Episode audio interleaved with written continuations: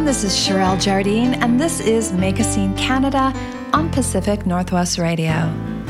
Make a Scene Canada is a go to for discovering new artists, as well as a place to hang out with our Canadian icons.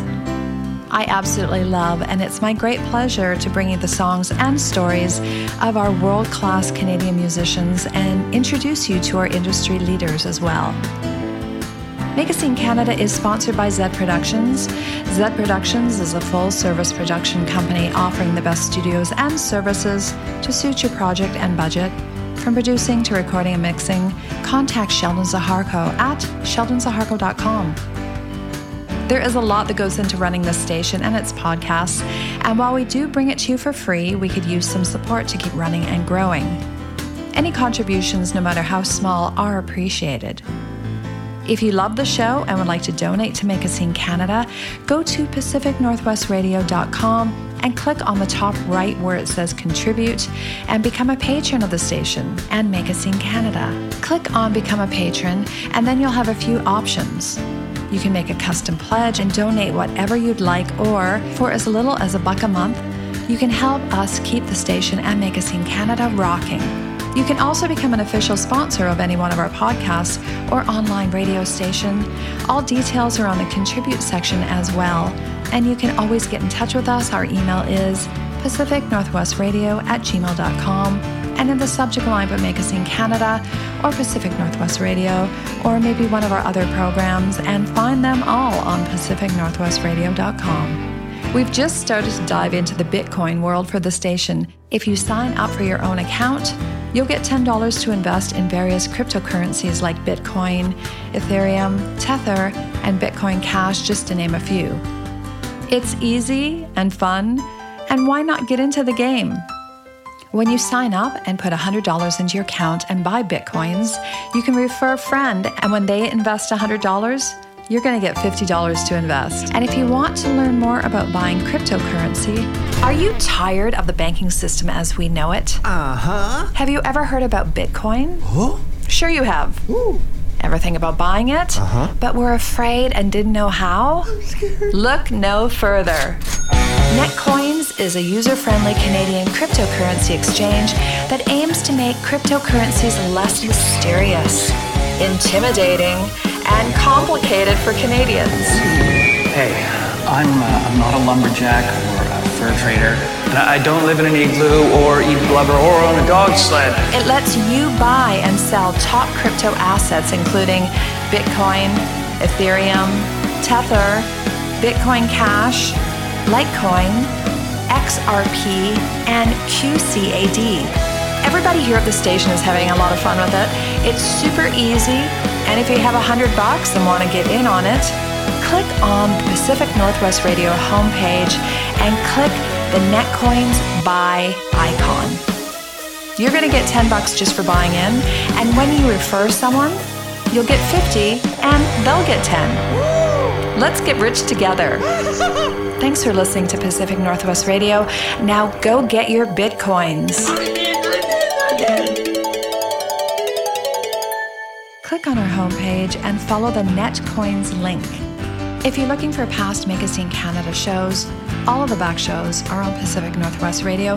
Just click on the Scene Canada show icon on the homepage, and there you'll find them. You can also find us on iTunes, Spotify, iHeartRadio, plus a whole array of sites all waiting for you to discover. Right now, while you're listening to the show, find us on social media Instagram and Facebook at Scene Canada. We also have a group page, Make a Scene BC, where you can post your upcoming gigs. Don't forget to give Pacific Northwest Radio a like on Twitter, Facebook, and Instagram at Pacific Northwest Radio. Okay, let's have some fun. Music production and artist manager Peter Carroll is a platinum and gold awarded producer, engineer, and songwriter who has managed, produced, distributed, marketed major and independent artists, songs, live tours, television, and in movie soundtracks, thousands of international live shows and events, hundreds of songs recorded and videos produced, a multitude of movie soundtracks, television episodes, marketing strategies, radio and video promotions, publicity, music distribution, merchandising, publishing. He's done so much. I'm just so happy to have him on the show today. You're a music industry icon, but you're also a musician. So you've been on both sides of the industry, which allows you to understand this crazy animal that we're all involved in, right? Thank you for those compliments. But, uh, you know, we never look at ourselves like being an icon. And uh, I always just say I'm a guitar player. oh, no, you're, you're definitely an icon. I've, I've followed your career. and I want to go back to the early days of your career. How did music actually find you? My father was a violinist and uh, played some the orchestras and and uh, was on, the, uh, the political trail with Tommy Douglas playing at a very young age. And uh, so he was the early days of the NDP. He was out on the road with the, the political party. and, uh, my mother was a pianist, and uh, so we had it in the family. And uh, I got started on guitar when I was 10 because my older brother uh, didn't show up for the guitar lessons that he had. Uh, my parents had gotten him. So I inherited the guitar and the lessons and uh, just keep going. That's how it went. Awesome. And what's your earliest memory of songwriting? Songwriting, earliest memory. That's a good one. I had my first band at 12, 13. Uh, we had done a bunch of covers like things like the Rolling Stones and the Animals and just, just a whack of, of uh, British rock stuff. And I and I, I, I started writing then, you know, basically mimicking the stuff that was coming out of the UK. I also love the idea of a family band. So I want to chat to you about your family band, the Carroll Brothers, with your brother John and Paul. Yeah. Were you guys just like sitting around the kitchen table and somebody said, "Hey, you know, let's start a band," or how did that happen for you? Uh, I was the eldest of the three brothers. What happened was that uh, I was in a band with another group up in northern Alberta, and uh, and uh, when we needed a bass player, you know, I, I, just sort of said, "Well, Paul can play bass," and he couldn't. But, mm. but you know, we we had gotten him. A, he was left-handed, so we had gotten him a left-handed bass guitar for Christmas, the previous Christmas, and he was just you know mucking around a little bit. But we really worked him over so he could make the band, and he got in. And then uh, the same thing happened a few years later with with uh, John, who was a year younger than him as a drummer. We sort of practiced with him, the two of us, well, in between band practices with the other drummer. And uh, the other guy eventually quit, and John got the slot. So it was just sort of became that. Then we became several different names, and then the Carroll Brothers. So. And the Carroll Brothers had a reputation as one of Canada's most enduring recording acts, um, evolving and developing your own unique style of album oriented rock. You released four albums. And what I want to talk to you about specifically is co producing the music because you were involved with some pretty high profile heavyweight guys that were contributing producers and engineers on your albums like Bob Rock and Mike Fraser. Yeah. You know, those those are heavyweights. I want to know what's the most valuable lesson or tool that you learned from working with guys like Bob and Mike? Oh man, we worked with the we worked with some some guys that were um, like we worked with the, a guy was an engineer for the Sex Pistol, Sex Pistols, and a lot of the British invasion stuff. He um, he taught us that um, uh, that experience was that we were just doing too much to the tracks. You know, to, to really strip it down, just be you know as pure as possible. Bob Rock was an engineer. Bob just brought all the sounds, and we could just experiment and do everything. Mike Fraser, when I first met him, was sweeping. Was was we gave him his first job as tape operator on a Carroll Brothers record. And uh, oh my god, so that's a that's, that's a, that's a funny story because Mike was, you know, the janitor around the place trying to get his first slot, and, and our record was the first one. wow, that's, that's amazing. Uh, yeah, assistant engineer. So, and then he's a friend for years after that, and worked with various other things with us. So I think I think the Martin Shaer also, who had Sweeney Todd, he produced Nick Gilder, Sweeney Todd and all of that stuff. He was pretty pivotal. He was the guy that was really about the songs because uh, he recorded Roxy Roller for for Sweeney Todd and and uh, you know that album. And he also he also kind of discovered Bryan Adams. He brought Bryan in when Nick left, Nick Gilder left. So he was a really really a song driven guy, uh, just not very equipped, you know, for the North American industry that much. But the uh, um, you know, really, really a song guy from out of the UK. So he was a British producer, and and so he he he helped with a lot of of that kind of knowledge and and uh, you know for all of us, for Bryan and for Nick Gilder and everybody, he really helped gel songwriting mm-hmm. for everybody. Yeah, it's it's really it's about the song. Really, you know what I mean. If if you don't have the song, you don't have anything. Exactly. I mean, um, Ralph Murphy, I used to manage as a songwriter. I don't know if you know Ralph. He was um, a Nashville guy uh, who uh, we brought up to Canada with the Nashville North thing with uh, with a bunch of the songwriters from Nashville that used to come up to Vancouver and elsewhere. And these guys were the hit writers behind a lot of the big artists down in Nashville. And they were just three or four writers sitting up on stage and and uh, talking about the hits they wrote and how they came up with those hits. And then uh, I got a chance because Ralph was pivotal in bringing that together. You know, talking to those guys and learning all about their song crafts and what inspired them and what were the tricks and you know what goofy things happened to create great songs. You know, and uh, the stories were all over the place.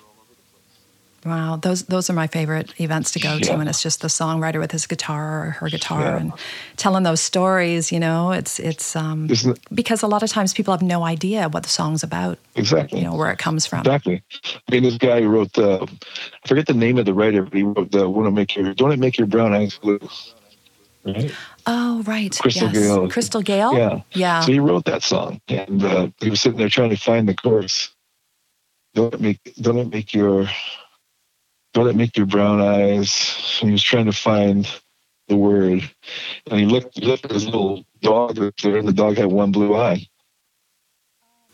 Oh my God. Don't make your brown eyes blue. And he said, That's yeah. it, I got it. oh, wow. And look, look how that song took off. Jeez. now, after the Carroll brothers disbanded, and then you regrouped as Warriors a few years later, um, losing the keyboards altogether and adopted a heavy guitar oriented metal sound. Did your fans support the new band and, and the new sound, or were you just bringing in new fans? They supported it because we did the same touring, and, and uh, you know they knew that we were the Carroll brothers. You know, just what we what we did is pulled Frank off of the keyboards. He had a very very you know ACDC ish uh, accept type of sound in his voice, so he could hit the the ranges of the songs that we were writing. And uh, Paul and I were sick of, we were tired of singing. We just wanted to do our instruments and and uh, support a great singer. So that was what that was all about. It was and, also we had, I had taken a lot of um, guitar lessons off a guy out of Maple Ridge called Colin German, and Colin was was a British session guy, and I you know I started taking lessons years after I'd uh, you know been on the road touring and recording and everything, and so it exposed like all of the you know Eddie Van Halen stuff and all of the you know.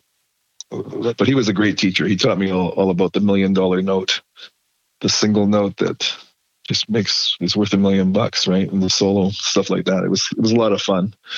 So that's what the Warriors were all about. It was more about just being, you know, at one with our instruments and really working on that. And then when you got involved in management for Bif Naked, were you still on the Warriors? Like, what was that kind of cross boundary like? I'd um, I went to meet them in mid '70s, no mid '80s, and I took with me five five tapes from bands from Vancouver, and plus the Carroll Brothers tape. I came back with five record deals and not one to the Carroll Brothers. oh no! So, so, that was the that was the adjusting point for me in managing artists. That's where I decided, well, you know, I was able to sell other people, but I couldn't sell myself. You know, I could go out there and, and, and, and do that. So I came back, and in that process, I across a band called Annihilator. the guitar player Jeff Waters and Annihilator, yeah, I hooked up with him, got him recording. We signed a deal with Roadrunner. He became the biggest selling act, co-headlining and doing that with that band. So it was a big jump, a big change for me in the music industry. That big. And that was in the late 80s. And then the early 90s is when I bumped into Bif and I had Rhymes with Orange already as a group. And I saw Bif on the front of a, of a, I think called the Alternative Press and uh, her photo was there. And I just looked at it, read the article, looked at the other photo, walked into the phone inside the studio that I was walking into, phoned up a guy by the name of Mike Price, who was a sound man in Vancouver. I said, Mike, Bif Naked. He says, Yeah, I know Bif. I do sound for her. Want a manager. oh man! Says, Just like yeah, that. He says, "I'll tell her." we'll see if she gets back and to that was it. you know, so it's like that. No, that's amazing. What what a story. You know, when you look at your journey, you know, kind of to date, and you're just like, wow, everything, all the pieces of the puzzle just kind of filled, you know, fit together really nicely. Yeah. And yeah, well, that's awesome. But then you guys created Her Royal Majesty Records. So was that close to the same time as meeting her, or how many years kind of went through a bit of a process before you went, hey, let's do this? She was in Chrome Dog when I um, started managing her. So I, I was managing Chrome Dog, and I was sending them down to the U.S. on tours and you know parts of Canada. So she left Chrome Dog uh, because they were misogynistic guys and really were, you know, making her suffer for being the front of the band and went on to this band, Dying to Be Violent. And during that time, John Dexter had Plum Records. And John approached me and said, I'd like to do an album with Bif Naked. And I said, Well, she's in a band called Dying to Be Violent. And he says, Yeah, well, if they want to switch the name to Bif Naked, I'm okay with that. But I just, you know, she's who I want, right? And uh, and so I sat down with the band and her, and I said, "We have an opportunity to have a deal with Plum. They have a they're signed to A and M Records, and uh, for distribution. And uh, you know, when he wants the band to be called Bif Naked, and the guys had a meeting and said, "No, we can't do that. We're dying to be violent." And so I've said to Bif, "You, you got you have you have a choice. You can either be in a band called Dying to Be Violent, or you can be a solo artist called Bif Naked with a record deal. What do you want? Yeah. so she said, I'll take option. It's a no brainer. I'll take option two. so John recorded the record and put out one video, one song, which was the first video, which was her in a closet singing, uh, I forget the name of the song, but it was about it was some song about you know being abused and MuchMusic jumped on it like crazy and it was not a hit single or anything like that. It was just a very uh, striking song and an interesting video. And uh, um, then john decided that he didn't want to be in the record industry anymore. He wanted to be a songwriter. So he was shutting down plum records. At the time i was i was in contact with Johnny Zazula, who was the manager of Metallica. We were talking about working on some bands together, Annihilator being one, and and I threw him threw down some Bif Naked to him, and he just said, "Yeah, we love Bif. We want to get involved." And so, at that moment, when John wanted to leave, uh, when John Dexter wanted to leave and go to California and just you know continue to be a songwriter because he had some hits before, and uh, you know John Zazula and I and Marsha, his wife, we uh, bought the album off of John, and we went out and had you know Daddy's getting married and a whole pile of other tracks, and that that album sold over a million copies worldwide. And we bought it for twenty thousand bucks, right? And uh, and but but it was Bif. She carried the whole thing. I mean, she carried it all on her back, right? everywhere she went, there was just more audience, more play, more this, more that. So so that was how that went. And uh, because we didn't have a label, we just sat, I sat down with her and said, well, "So what do you want to? We, we have no label. There's nobody wants to sign you. Nobody, no, all the labels in Canada think you can't get airplay. This was before Daddy's, and and uh, and uh, she said, well, yeah, let's start a label. Let's call it Her Royal Majesty's Records. And I said, okay, it's done. So her and I became partners in that. That's amazing. And the rest is history. And that was how many years ago was that? 94. Okay. 94, I think. Yeah. You must have gone through a lot of growing pains over the years, um, you know, having the record company and everything else that you are involved in. Can you share a few memories with me, good or bad? Something that just sticks out for you and you're like, ugh. Well, I think uh, the bad stuff was that we couldn't get distribution, and I still had to sub license to other independents on Bif because everybody said this tattoo girl is not going to get played. So then we we we hooked up with Aquarius Records and uh, co-ventured that first album for Canada, and I licensed out to um, Intercord and and uh, other companies in Europe. And that we had the first success out of Europe and the airplay over there, and came back and and Aquarius was releasing the record, and Rob Robson uh, heard me on a panel.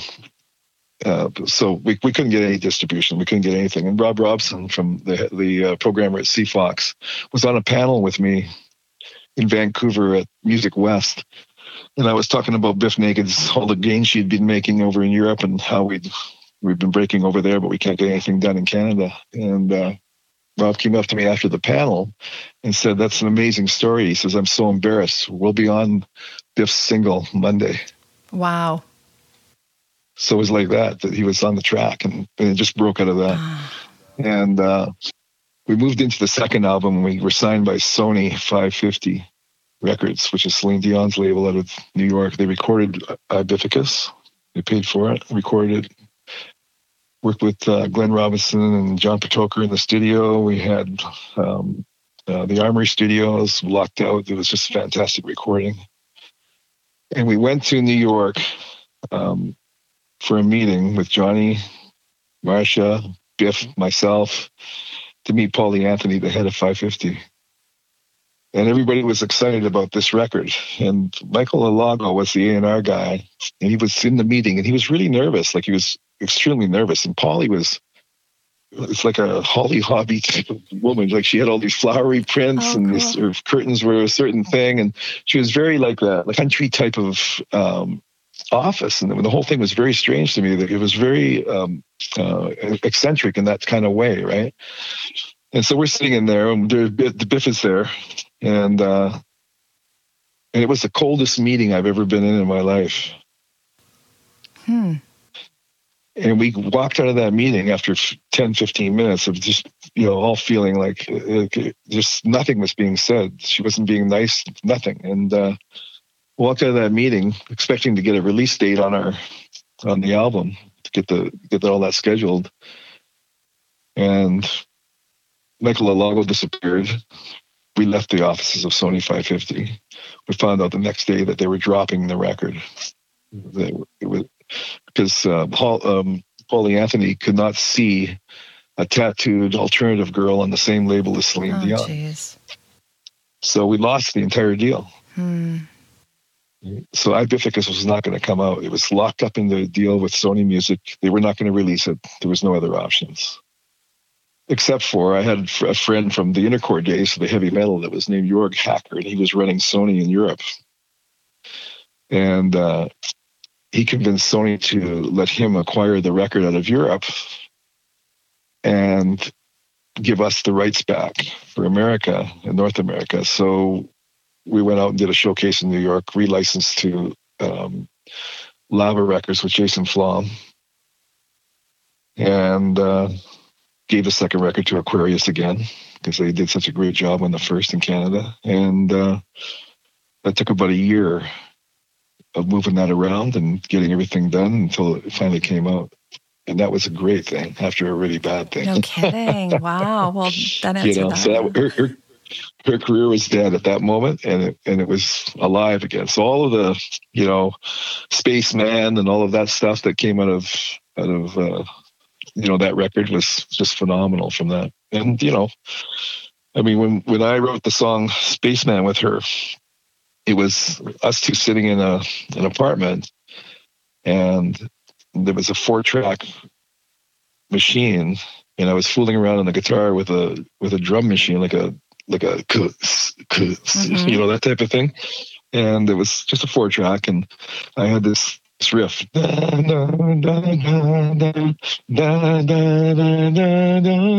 You know, and and had the the chord patterns all worked out, and and she said that sounds really cool. Well, you know, let me write the like, write the lyrics to that. I said, yeah, work on it. So I gave it to her. She plugged it into her her uh, I, I made her a copy. She plugged it into her her Walkman and uh, sat there and I got it. I got it. I got the lyrics. And she started singing. I said, "This is fantastic." So she started singing uh, this song about the tiger's whiskers. Hmm. And uh, I looked at her and said, "That's the fucking worst lyrics I've ever heard in my life." and she said, "Really?" And I said, "She said it's about India." I said, "Yeah, yeah, no, it doesn't work. keep, you know, keep, keep going. going." And so, and so I went, I left, went and got a coffee, came back, and uh, she said, "I got it, I got it." she sang "Spaceman," you know, Oh spaceman, come rescue me, calling all aliens, come rescue oh, that's me. so brilliant. And she sang the whole thing, and she stood up like she had microphone forever, like, but she didn't, and she just did this whole thing. It was like a live performance. And I said, "That's a fucking hit." And she goes, "You think so?" And I said, "Yeah." So I sent it, I, I packaged it up, shipped it to New York, and uh, and this was when we were recording it. Michael Alago was was the A&R guy, and he he phoned me back as soon as he got it on FedEx and said, "Peter, that's a fucking hit." Oh my god! you know, and so it was just like that. And it became the number one most rotated song in the history of Canada for an independent artist, and you know, so it was all oh, good. Awesome, and it's funny because that was actually one of my questions. So thank you for answering that. I wonder if did Bif actually see somebody like an alien because like she goes, "Remember that night in my window when I waved to you." Like, did she ever talk yeah, no, about anything like that? well, she she was like uh, always lived in a fantasy headspace, mm. right? So she like she's she was never in a meeting uh, where like what she called the grown-ups, like we were talking around her, where she she would pay attention to the what was going on. She would go into a like a, a fantasy world. I asked her about it one time. I said, "So, what did you think of that meeting?" And she said, "What meeting? Or what you guys were talking about?" And I said, "Yeah." She says, I don't listen. I just go into this fantasy world. Oh, that's awesome. you got you guys you know, so exactly. So I mean it was uh, that type of um, uh, thing that got her through everything. So Spaceman, she was just basically, you know, was, I want to get out of this town. My life is shit, and I just wish some somebody would rescue me. And most of them are about guys that you know they fall in love with and they go off and or to do whatever people go and do, um, whatever they escape the reality. And hers was spaceman. That's awesome. You know, somebody, some alien come rescue me. I'm ready to go. Get me out you of know. here. Thank you for sharing exactly. that. Oh my God, that was brilliant. now, yeah. besides Bif and your daughter Britt, what other acts do you have on your roster right now? I, I kind of was digging around, but it says uh, past and present, so I wasn't sure who is currently on Her Royal Majesty's records. Well, we we we sort of um, dimmed down Her Royal Majesties after um, we had the Wu Tang and we had DMX and we had Billy Idol. We had a bunch of different licensing things going on worldwide with the Bodog music when we converted Her Royal Majesties into Bodog music. And we had a run there where we had massive budgets and we did a lot of television and Bif did, you know, judging with Johnny Rotten and with, uh, what's his name, Billy Duffy uh, I think was on a TV show in America that we produced, and and uh, you know, so we had a we had a real push with that. And when that era uh, came to an end, we unmerged with Bodog and became Her Royal Majesties again. All of the the CD sales, and everything to do with that, had all disappeared. You know, there was no more revenues from that. So the record company aspect just was uh, was kind of like had to be redefined. And and I had moved into online casinos and online gaming uh, through the Bodog thing. So we kept Bif creating and and you know put out a you know got her book coming out and, and kept her writing and doing all of that type of stuff in live shows and that's how she survived through that um, we've recently reactivate. Like what I say, reactivate is really taking a concentration on on Her Royal Majesties to reinvent it. Um, back back in you know 1996, 97, 98, and up till uh, 2008, nine, we were a 360 company. So we would do everything. We would manage the artists. We would put them on the label. We would have a publishing arm. We would, you know, we would place their songs in movies or on television and, and do all the public co-writes and all of that stuff. So we we were actively a 360 thing, which was a bad word back in those days. It was like you can't, you know, but we invested such heavy amounts of money that the the art, artists were happy with that. And uh, you know, we, we were just involved in everything from merchandising to the whole whole thing, and and uh, you know, so that's how we had our success. That's how we were able to put in you know millions of dollars into artists that were starting up would never get signed to a major, and and, uh, and it worked. And so now the 360 thing is is um, how the big labels are doing it, but we're not doing it. What we're doing is we're saying to artists, because it's so easy to record a record now and, and, it's easy to shoot videos and everybody's got distribution digitally so all we do is we just say we've got this experience. We know some people. You know we've we've got connections around the world. What we'll do is we'll come in in a partnership with you. We'll be the management company and we will we'll support you. We won't become creative with you. We won't tell you what to do creatively. We'll just uh, you know you you be the creative. We'll be the other side of it and we'll try to guide you in that. And if we like one thing more than another we'll, we'll let you know um, you're the artist you're the company you're the record company you're the publisher you're the merchandiser and we'll be your management. And uh, and that's what it is. And so that's how we work with with uh, people nowadays. And we're currently working with a girl by the name of Delyn Grey.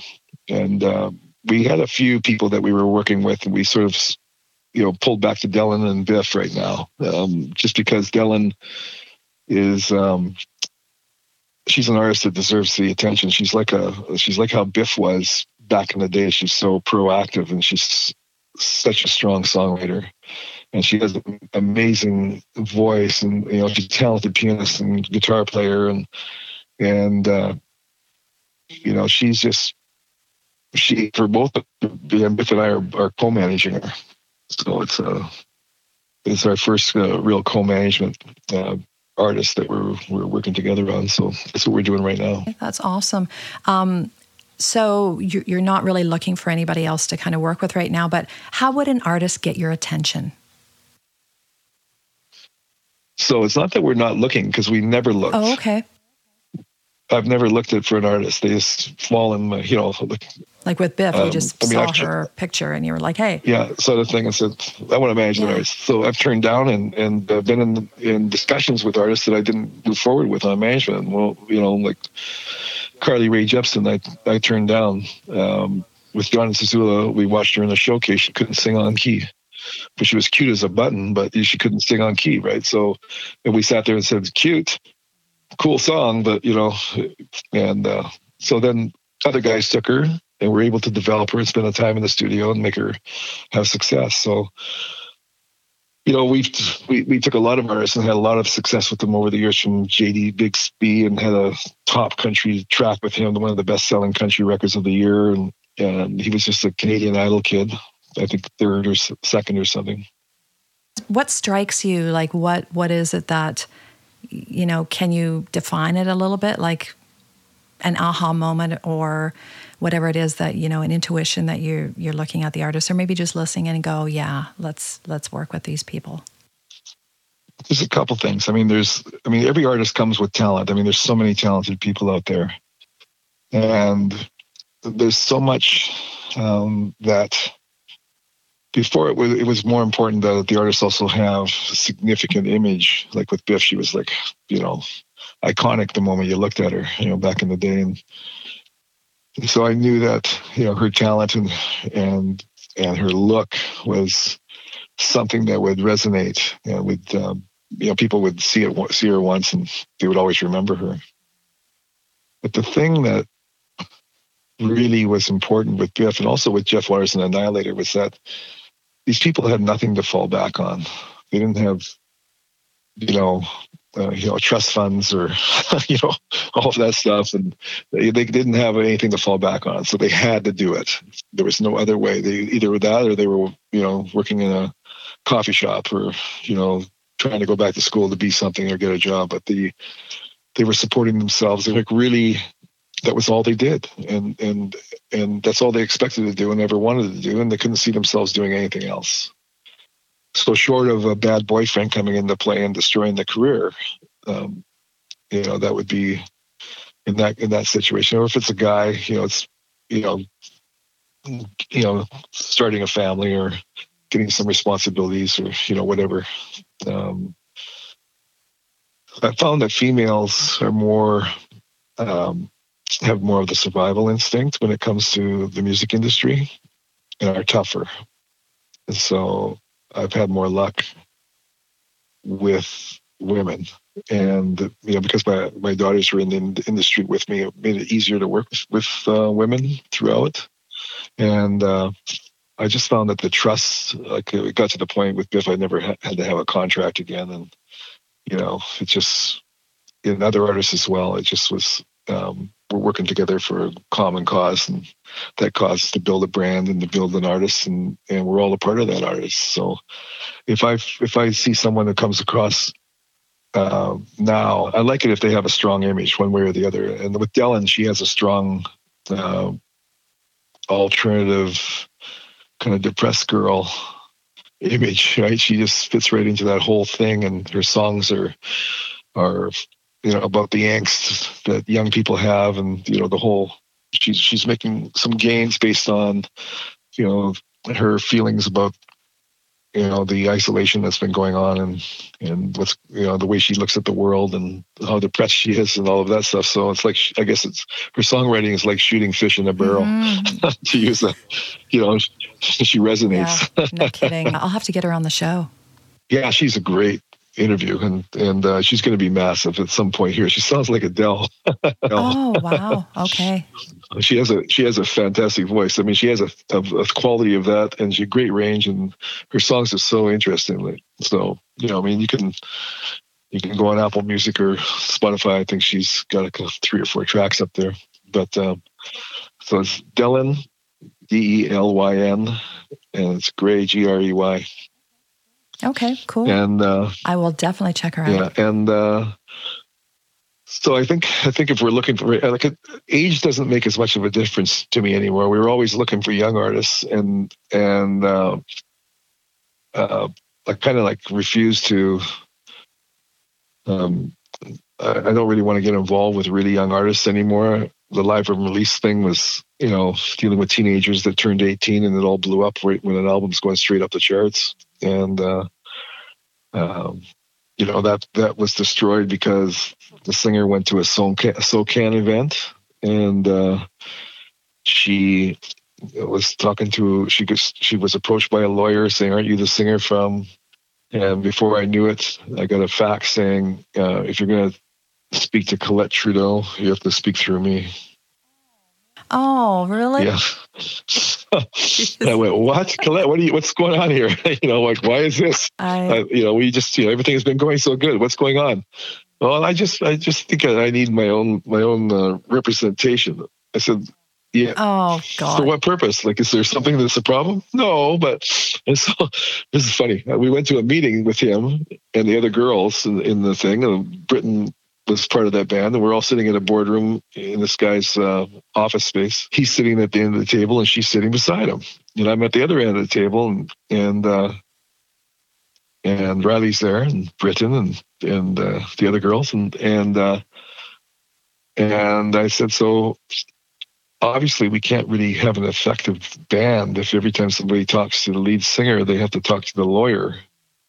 And uh, you know, so how do how do you propose that we're going to go about this? And the lawyer started talking, and Colette pretended that she was talking, like she was mimicking. She was like her mouth was moving.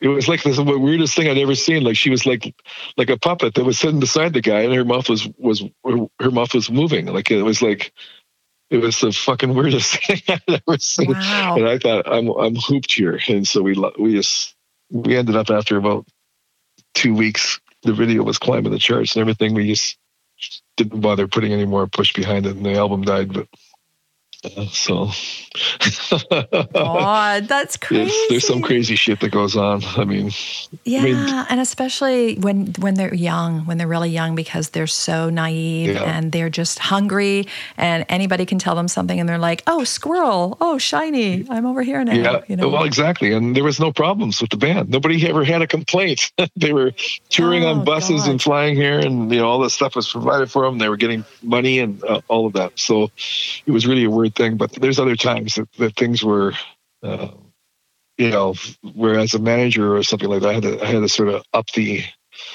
the, you know, the situation. I mean, I used to, with DMX when he was signed, I used to I used to fly Ali Adab, who was the A and R guy, into uh, Minneapolis or where where was DMX at the time at, at where he was living and recording with wads of cash, like big chunks. yeah, so he would he would bring in cash because DMX couldn't have any money because his ex wives would take it all, so oh. we couldn't transfer any in. And, and uh, oh god, you know, so his DMX's first name is Earl, and he's a nice guy, and I spoke to him many times, and I, you know, I think I bailed him out a few times and things like that.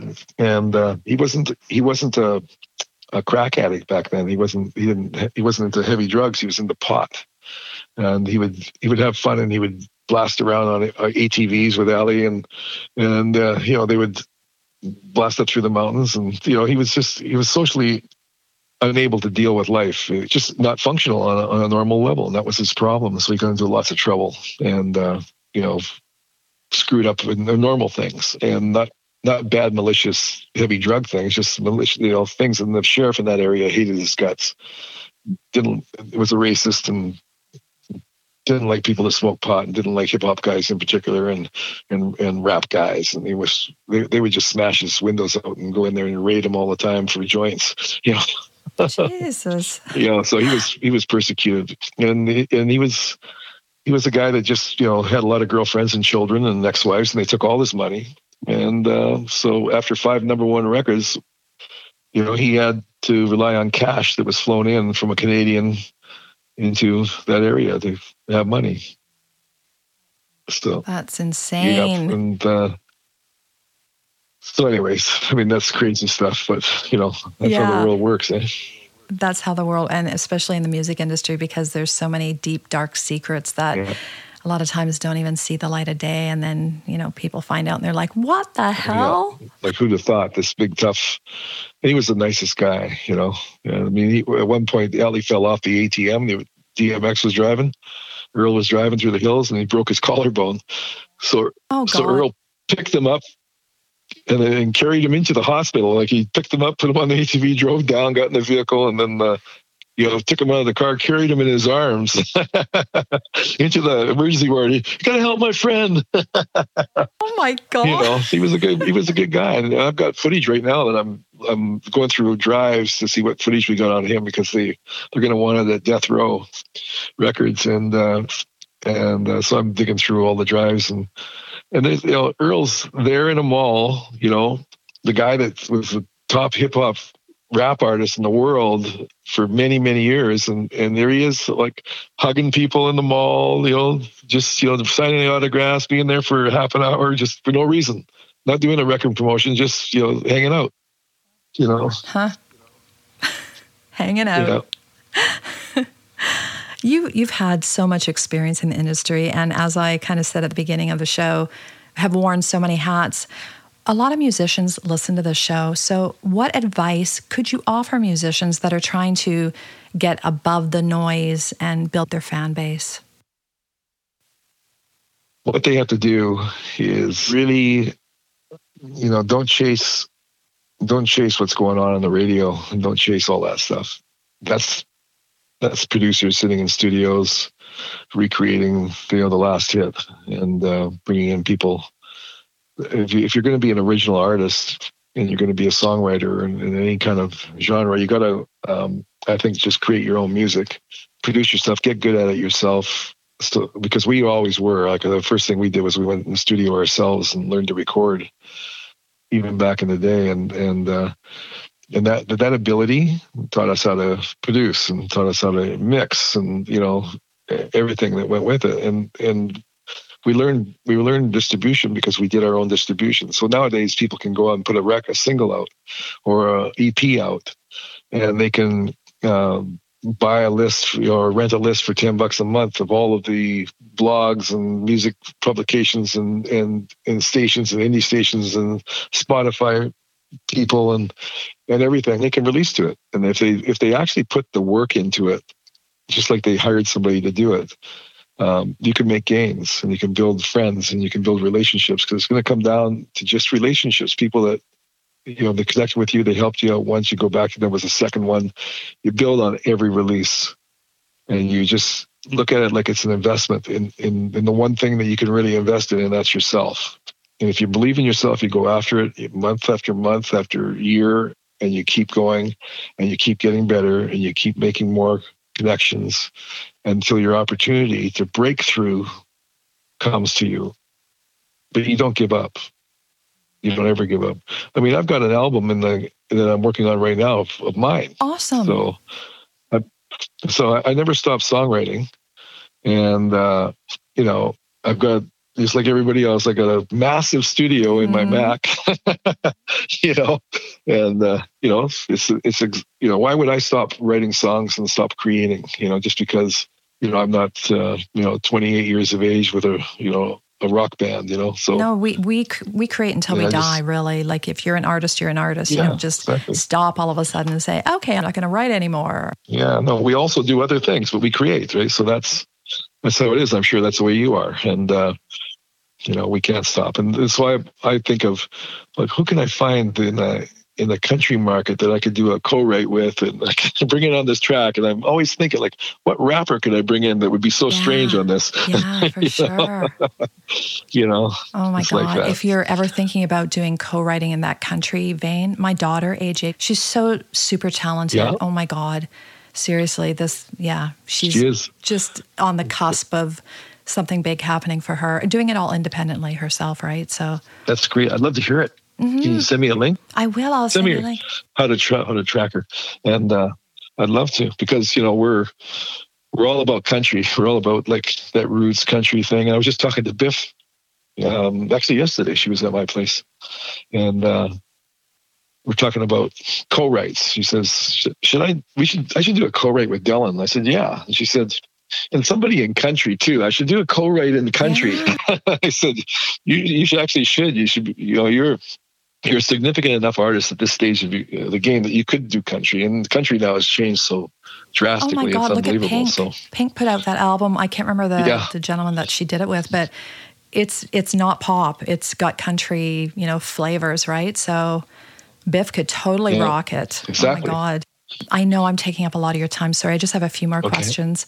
So, the music industry has been totally devastated by this bloody pandemic that we're in, and our industry is the last one that's going to come back. Everybody's hurting, from musicians to all the people that rely on us for their paychecks, yeah. right? So, do you have a vision on how you know we as artists are going to actually make our way to any kind of normal after COVID days? So what's happened now is because of the whole COVID thing, is everybody is just first off, everybody stopped because they didn't want to come up with anything that was just sort of like this is unimportant. The world is in a pandemic, so a lot of artists just stopped producing, and so went. There was like a sort of a.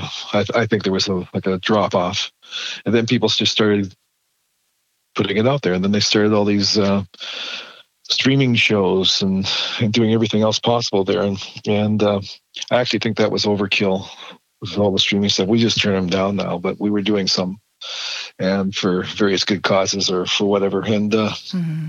and some were good and some were just, why bother doing that? But the, what's going to happen now is everybody who has amped it up in the later part of this, this whole uh, experience and have been doing more recording and and uh, either banking tracks or releasing tracks and just going out there and trying to get some uh, recognition to them by utilizing all the lists and going out there.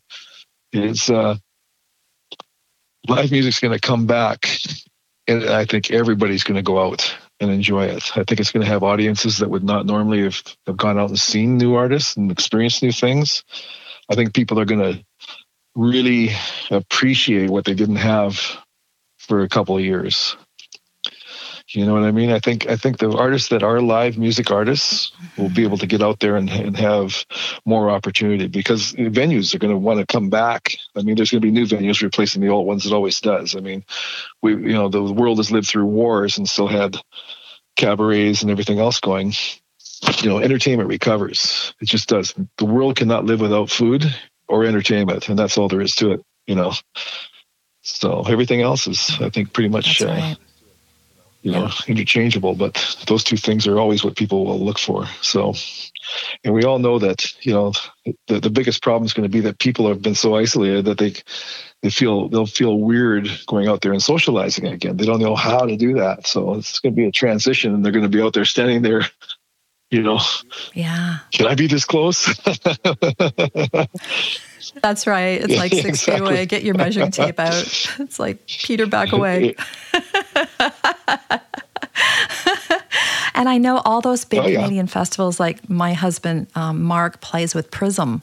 And so, you know, they do all those big Canadian festivals. And, you know, they're not looking at anything this yeah. year. You know, it's 2022 be, uh, maybe. Well, Bif's got a tour that's been postponed you know? one, two, three, three times now. It's a tour with, um, I forget, some arena tour out in the West. Um, who's it with? I know. It's been postponed so many times I can't even remember. can't remember. but, oh, but, but it's now been pushed back to October. So oh, okay. so uh, it's like oh no no it's pushed back to August actually. They're uh, they're they're looking at pushing it back. I'm sure four or five times if they keep doing this. Yeah, she, with the numbers the way. Yeah, so she's she's like you know, the moment that the thing lifts, I know that uh, her agents are just dying to get her out there because you know she's she's a moneymaker for them you know, and mm-hmm. she she can go do the acoustic thing or she can go do the rock thing. So, you know, that's the whole whole scenario. So, yeah. So. Yeah, I know we're we're dying to get back out. Um, I have a couple bands, Stone Poets, which yep. is a folk, you know, trio, and then Head, which is a rock band, right? But Stone Poets had 25 shows booked in in uh, 2020, and we just we watched as the pandemic hit, and all of them just crumbled, all the festivals and everything. So we're like. yeah, no, that's bad because you know what? You rely on that the income and the mm-hmm. activity and everything that goes with mm-hmm. it. So I would love to play a song on the show. Do you have a song that you either it's one of yours or somebody that you've written with that you would like me to play? And if you can tell me the story behind the song. Play Moment of Weakness from Bif. Okay.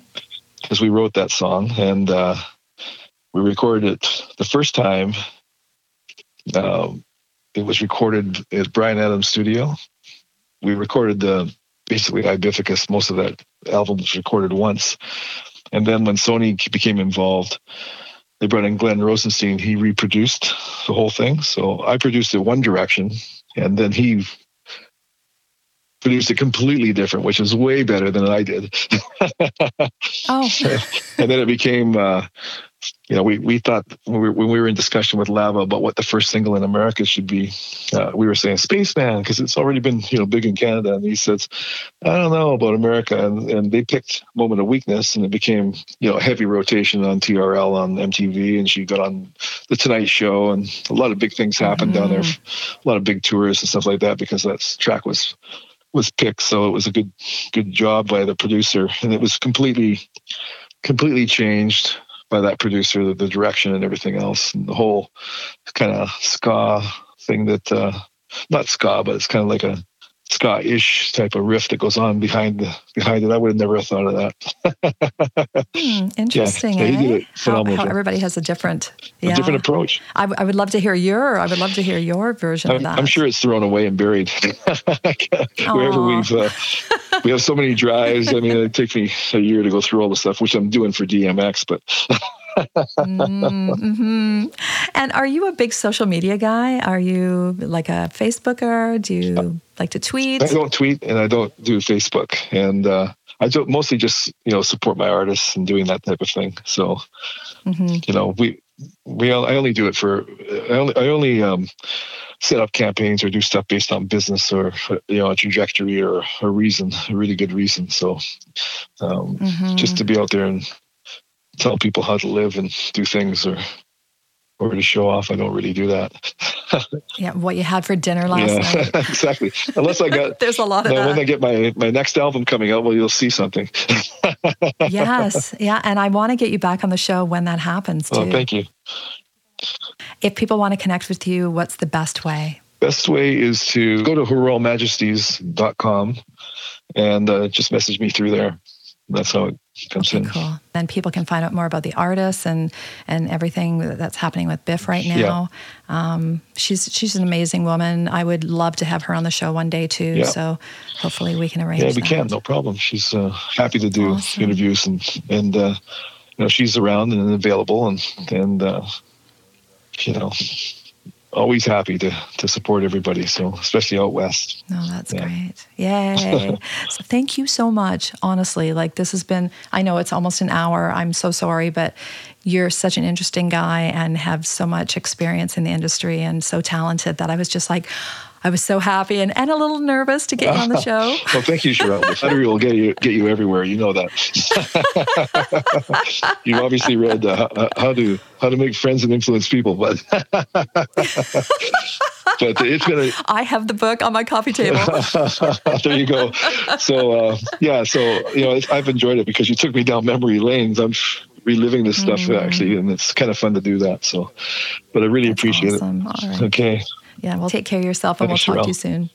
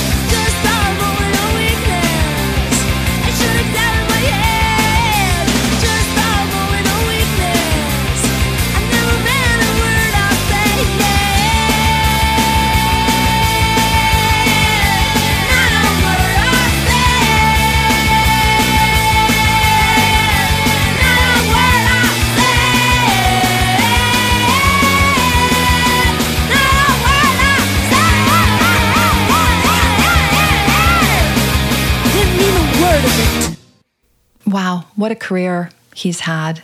That was Peter Carroll once again from Her Royal Majesty's Records. It was just such a pleasure talking to him. Um, really, really enjoyed it. So head over to the website if you want to get some more information about Her Royal Majesty's records.com. That's where you can find all the information and check out what's happening with Bif. And also, we can't wait to hear Peter's record. I'm going to make sure we get him back on the show. And that's the show. I'm always so grateful to share our Canadian artists and their music with you, as well as our industry movers and shakers stories. Lead Pacific Northwest Radio on 24 7. It's music online all the time. You can find all my past shows on demand. Click the Make a Scene Canada icon on the homepage of Pacific Northwest Radio.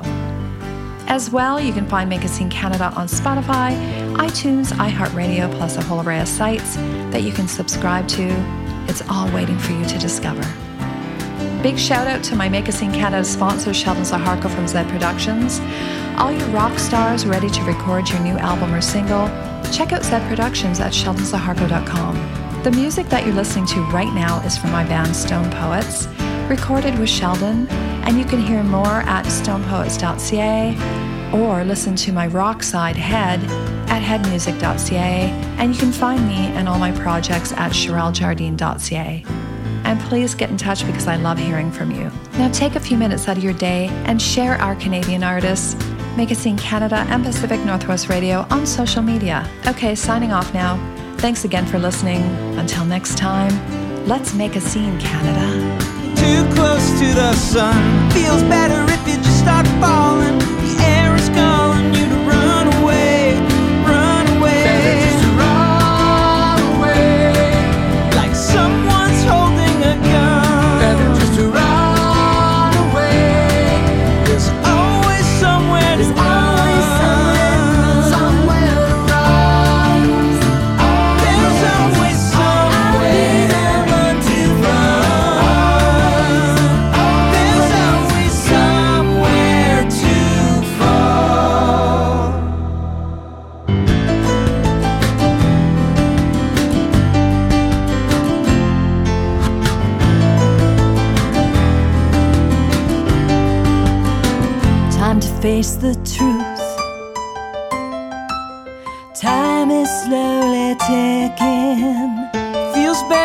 Just start falling.